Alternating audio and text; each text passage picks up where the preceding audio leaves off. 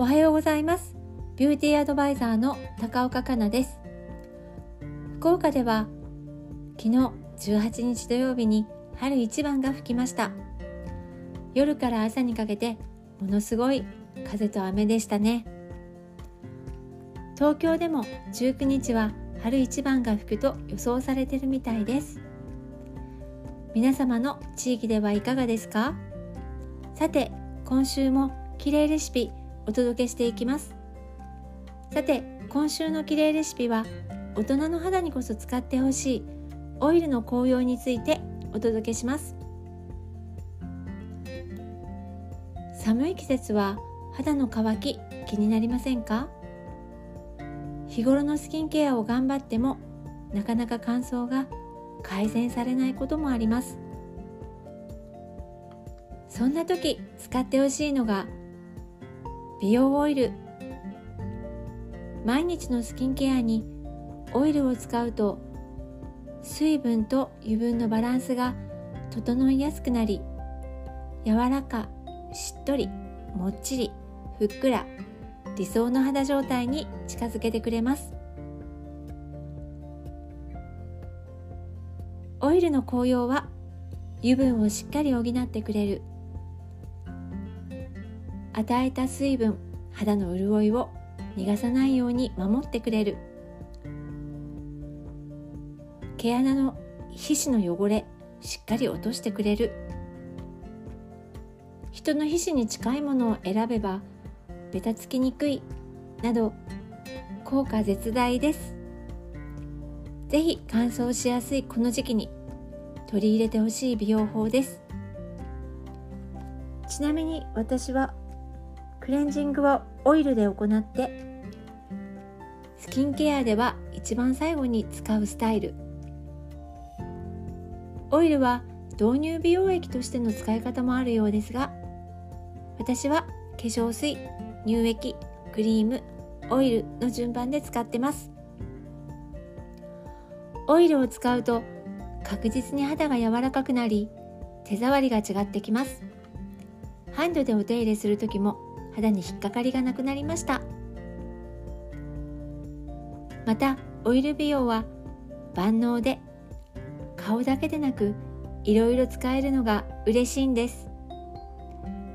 例えばかさつく肘やかかとのケアにこれはお風呂の後ボディクリームを塗った後にかかとと肘だけはオイルを塗っておきます。少しベタつくのでかかとの場合すぐ靴下を履きます。5分くらい靴下を履いておくとオイルがなじむのでそれからは靴下を脱いでも大丈夫。寒い日は寝るまでそのままでいます。かかとはとてもツルツルです。それから髪のダメージケアにも使えます。ドライヤーで乾かした後に毛先を中心になじませます。私は毛先だけでなく髪全体になじませています。リップやネイルのケアにも使えます。爪と皮膚の境目に一滴落としてマッサージしながらなじませます。唇は寝る前に薬指で優しく塗ってそのまま寝ます。あと妊娠線の予防にも使えます。これはお風呂上がりのケアがおすすめです。今日は私が推したい植物性ピュアオイルを2つ紹介したいと思います。まず最初に推したいオイルはアルガンオイル。赤鉄化植物アルガンの木の核から得られる植物油です。ニキビ吹き出物やけどひび割れなど塗布薬としても用いられてきました。不飽和脂肪酸のオレイン酸が主成分。リノール酸やビタミン E も含有しています。さらっとした感触で皮膚との親和性が高く皮膚や髪を柔らかくしてツヤを与えます。特に髪にツヤがなくなってきたと感じる方は是非使ってみてください。次に押したいオイルはホホバオイル。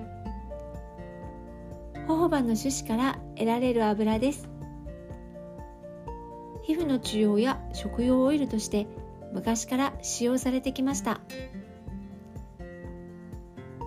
私たちの皮脂構成成分の一種であるワックスエステルを多く含んでいるので肌になじみやすい性質があります。さらっとした使用感なのでオイルに抵抗のある方でも使いやすい使い心地です。油分が足りない乾燥肌の方でオイルのベタつきが気になる方には特におすすめします。今日はこの2つの植物性ピュアオイルご紹介させていただきました。オイル美容を取り入れると肌にツヤが出て自信がついてきます。ぜひ皆さんも試してみてください。私も一緒に頑張ります。綺麗レシピはビューティーアドバイザーの高岡香菜が美肌に向かうためのヒントをお届けしています。皆様のお役に立てたらっても嬉しいです今週もお聴きいただきありがとうございました。